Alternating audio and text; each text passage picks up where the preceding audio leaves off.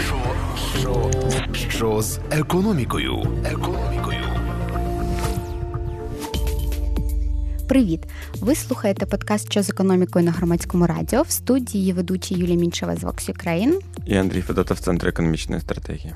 А ще в нас сьогодні дві гості: одна в студії, одна по скайпу, з якими ми будемо говорити про те, як країни реагували на економічну кризу, як Україна реагувала, що ми робили, що ми не робили, і наскільки це було ефективно. З нами сьогодні Ілона Слугу. Вона керує Vox Ukraine, і я вже неодноразово ми там поверталися до її е, досліджень і статей в минулих випусках, тому ви заочно з нею маєте бути знайомі. І Олена Шоломицька, вона аналітикиня, дослідниця Київської школи економіки і Vox Ukraine. А вони написали нещодавно статтю, яку ми заохочемо прочитати, де подивилися на те, як 20 країн реагували на ту кризу, спричинену пандемією. І там в кожній країні ще є свої якісь особливості, які на то впливають. І ми зараз поговоримо про те, що вони робили, ці 20 країн, включно з Україною. Олено, розкажіть, що це були за країни, яких заходів, яких можна згрупувати, що робили країни, аби відповісти там на виклик і безробіття, і складного ВПДВ, попиту, і все таке. Розкажіть.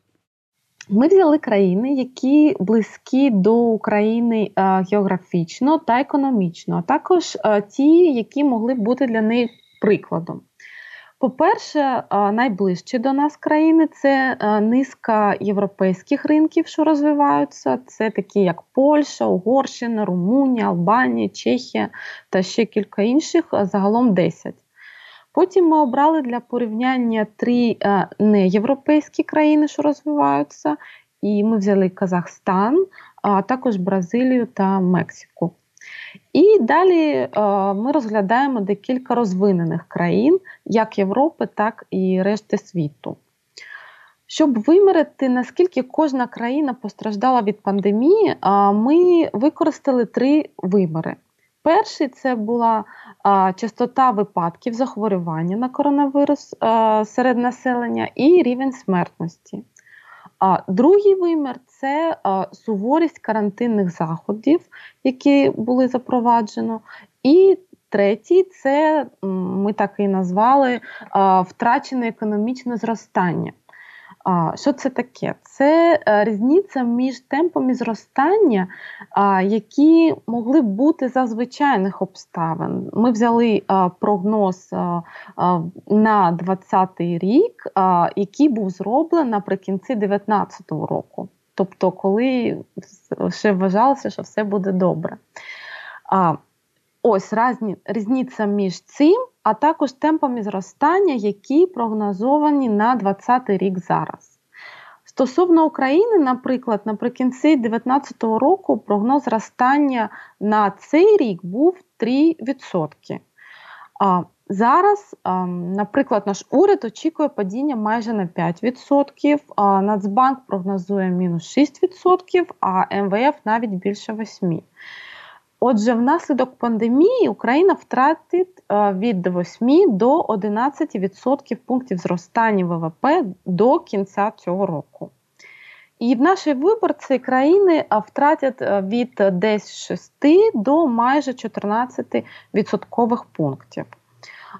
Тобто Україна десь ближче до поганого кінцю цієї виборки. Ну, ми ще не знаємо про це. Ми ще не ну, ми ще не знаємо, так. Але це такий прогноз зараз. Ем, ми брали прогноз МВФ, він, мабуть, трошки песимістичний, але ну, який є зараз. Ще не знаємо. так. Так і що а, робили і... ці країни? От в них да. все погано, всі помирають, але робити щось треба. Да, робити щось треба. І а, ми проаналізували широкий спектр заходів. А, По-перше, вісім типових заходів монетарної політики, та сім типових заходів фіскальної політики. З боку монетарної політики, це заходи, які були спрямовані на зниження вартості грошових ресурсів, на підвищення їх доступності. По-перше, це зниження облікової ставки центрального банка. Е, це зробили майже всі, е, крім тих, у кого вже ставка була близька до нуля, зокрема Європейський центральний банк вони вже були біля нуля. А також там є набір різних операційних заходів, таких як підвищення частоти операцій.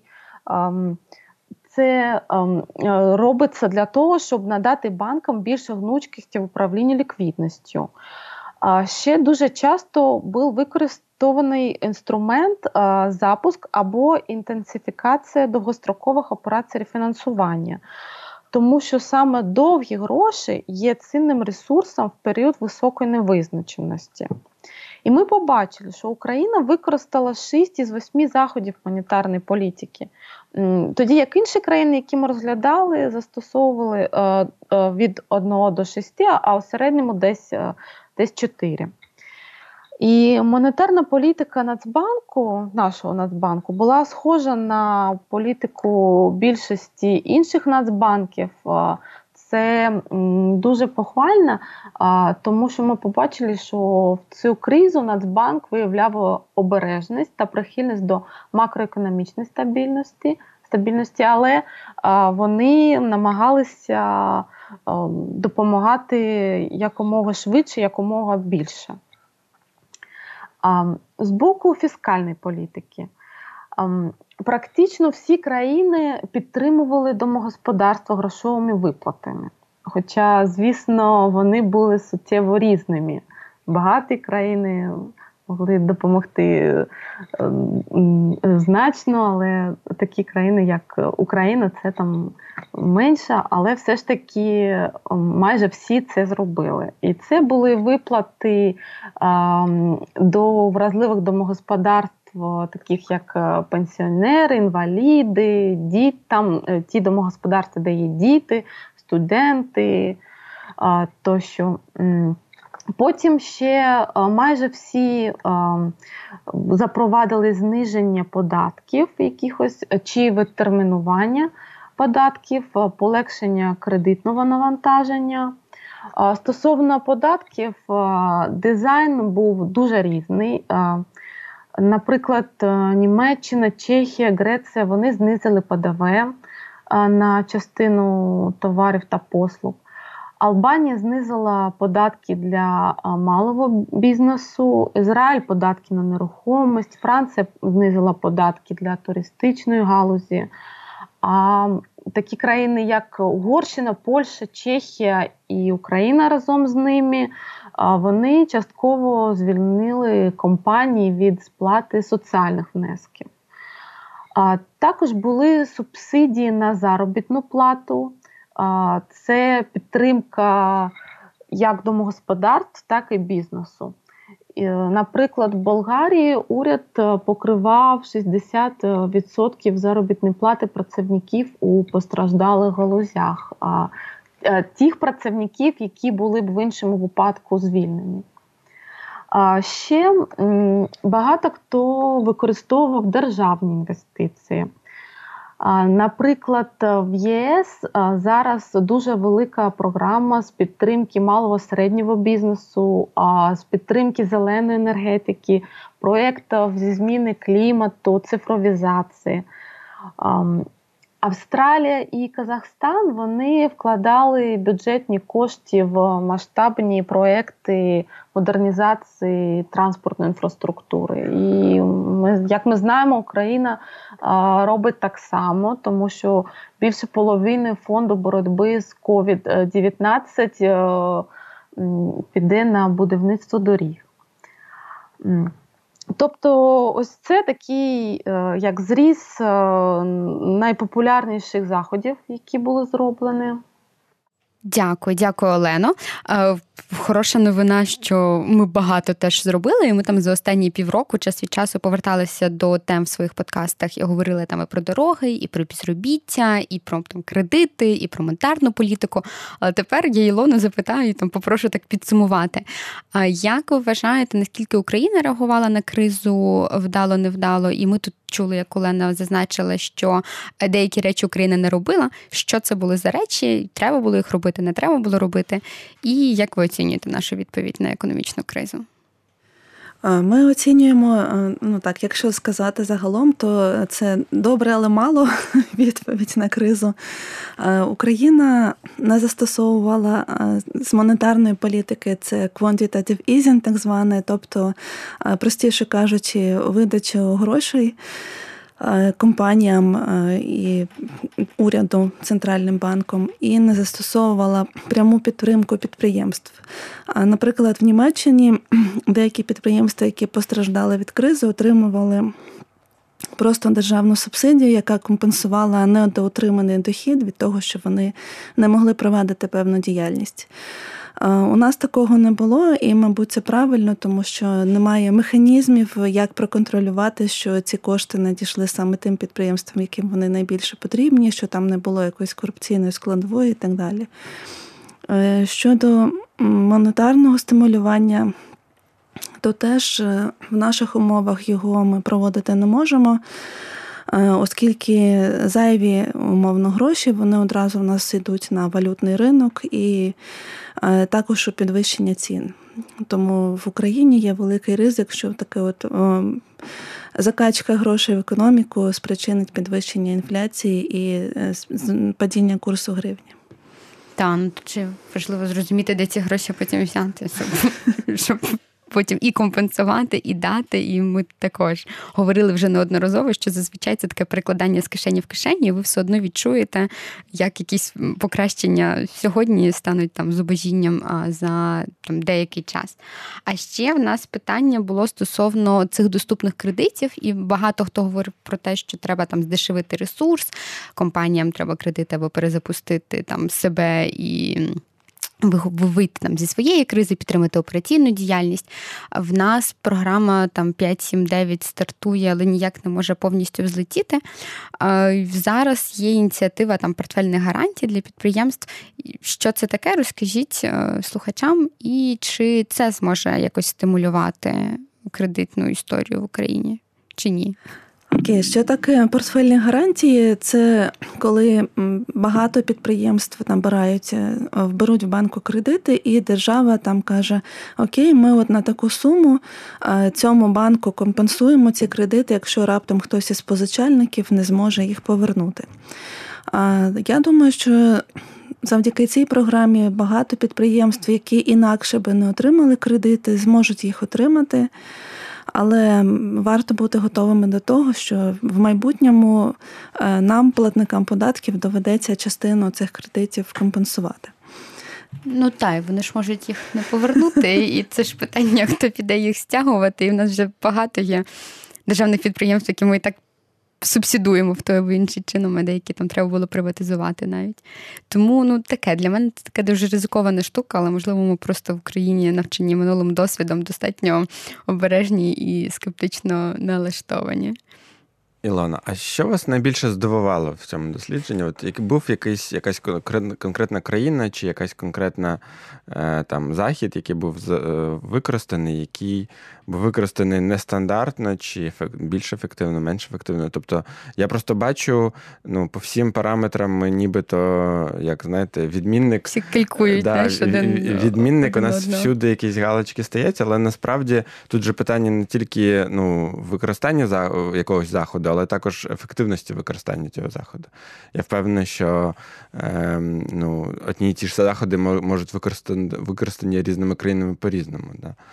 Е, чи було щось в цьому дослідженні, що вас е, от, найбільше вразило, про що от, ви дізналися нового?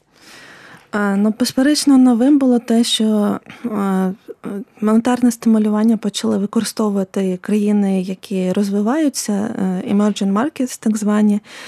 Е, і, на мою думку, це доволі ризиковано і ну, побачимо, але я думаю, що їм доведеться потім е, е, за пару років пожинати негативні наслідки цієї, цієї політики.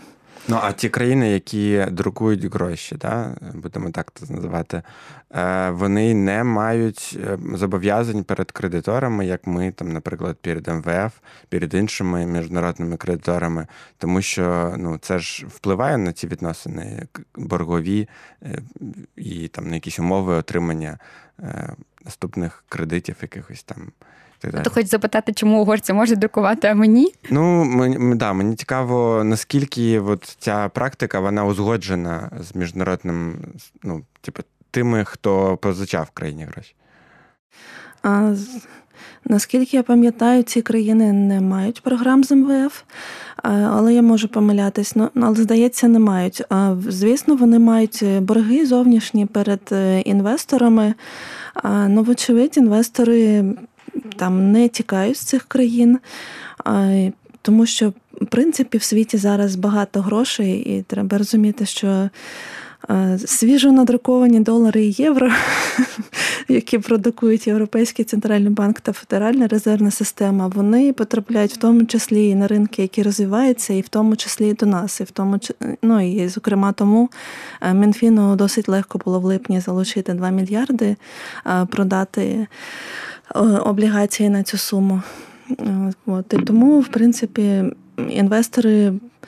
Е, згодні брати на себе цей ризик, тому що вони бачать, що там можна отримати десь трохи вищу дохідність, тоді як в розвинених країнах дохідність там нуль або навіть від'ємна в деяких, і вони готові на це йти.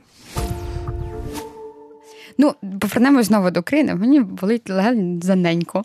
Е, ми зараз бачимо хвилю протестів професійних, і там два місяці тому, три місяці тому була досить активна сфера хореки, тобто там це туризм, готелі, кафе. Вони не могли працювати. Зараз ми бачимо як на концерт Альони Альони, так Волі Полякової під стінами Кабміну, і там з вимогою окремої політики державної для сфер. А наскільки це там практика, яку треба зараз застосовувати, наскільки можна там за тиждень придумати, як врятувати сферу, чи має держава дивитися конкретно на якусь одну частину, і які це можуть бути варіанти підтримки зараз? Чи в Україні просто немає на це ресурсу і.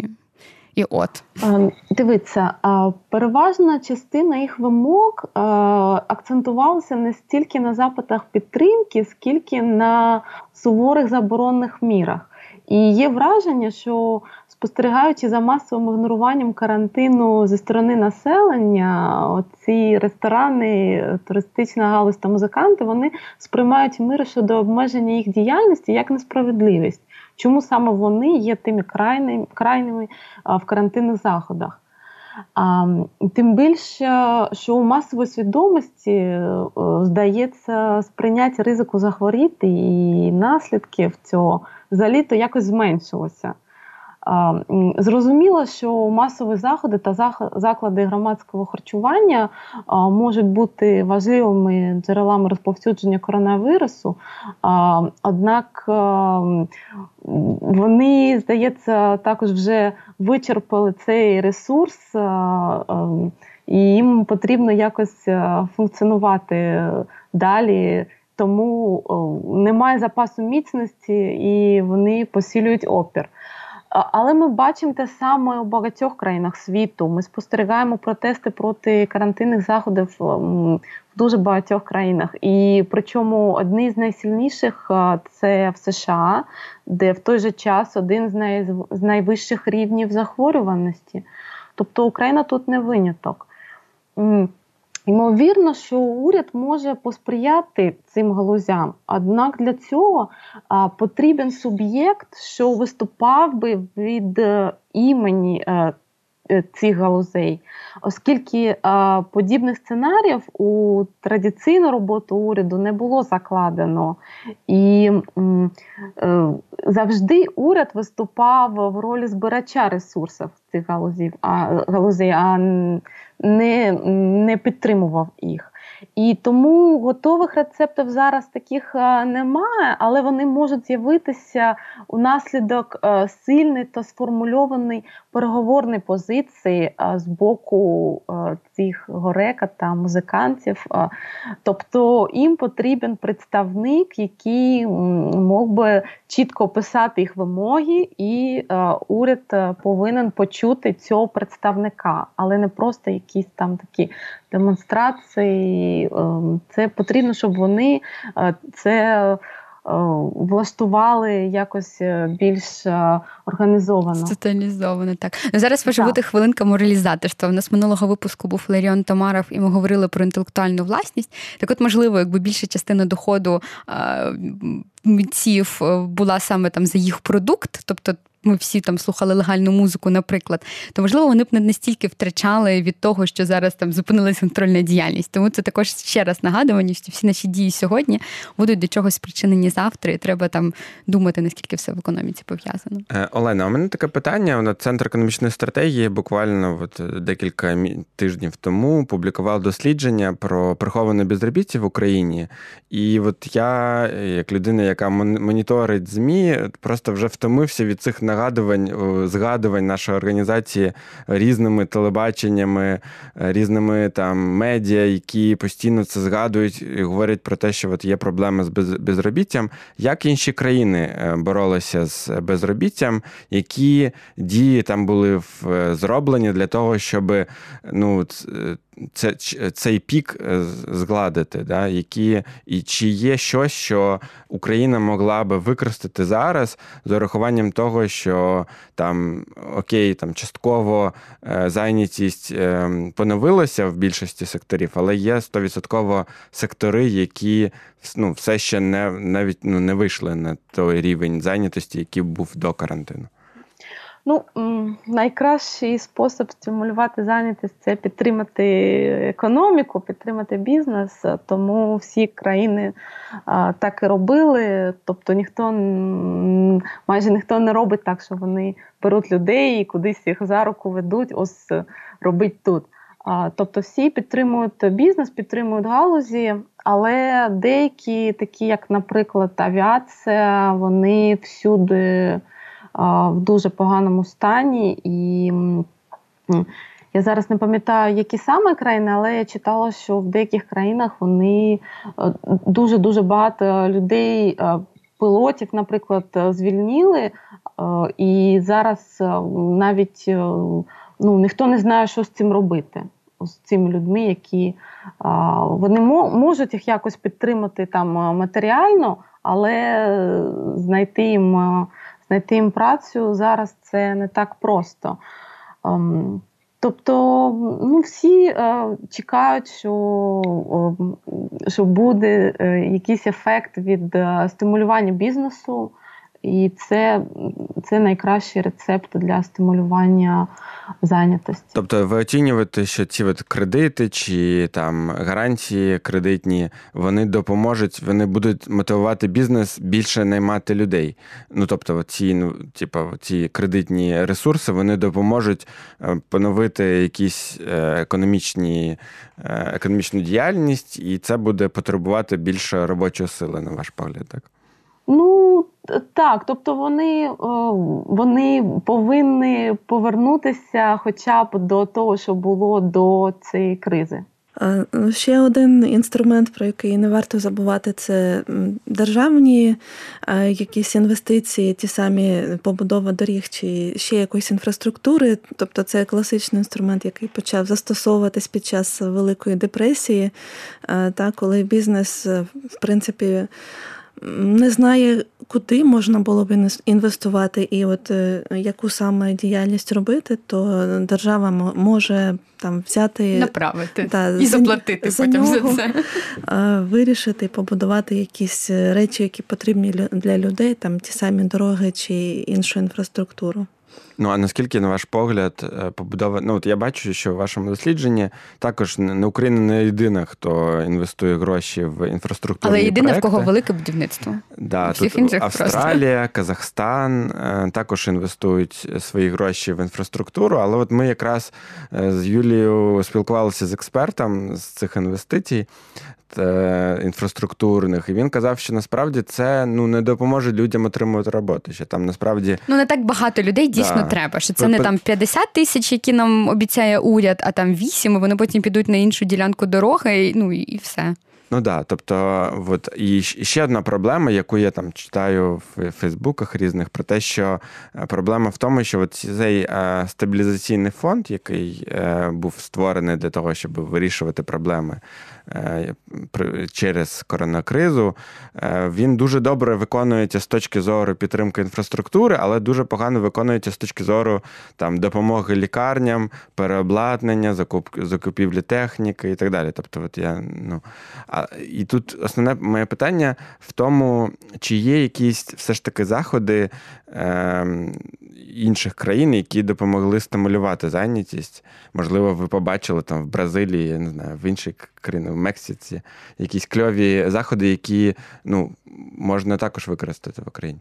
А, ні, ну просто коли там люди сидять на на карантині, там чи ну треба розуміти, що споживання скоротилося всюди, і навіть роздача грошей, мабуть, не допоможе підвищити це споживання, тому що люди переглядають взагалі те, як вони споживають, і в них менше можливостей там піти витратити гроші, тому що вони не можуть там поїхати у відпустку чи піти на концерт, наприклад.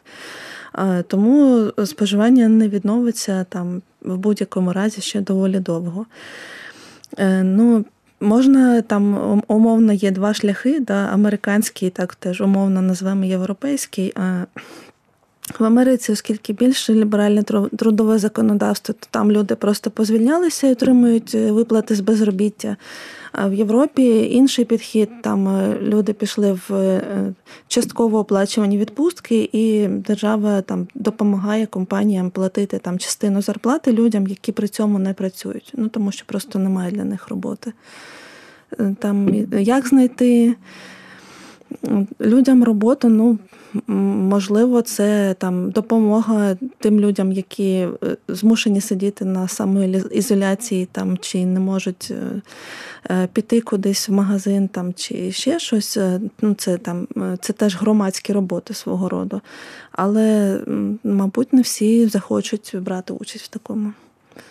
І в нас лишилось дві хвилини, тому ми так знову маємо перейти на якусь позитивну історію і підсумувати.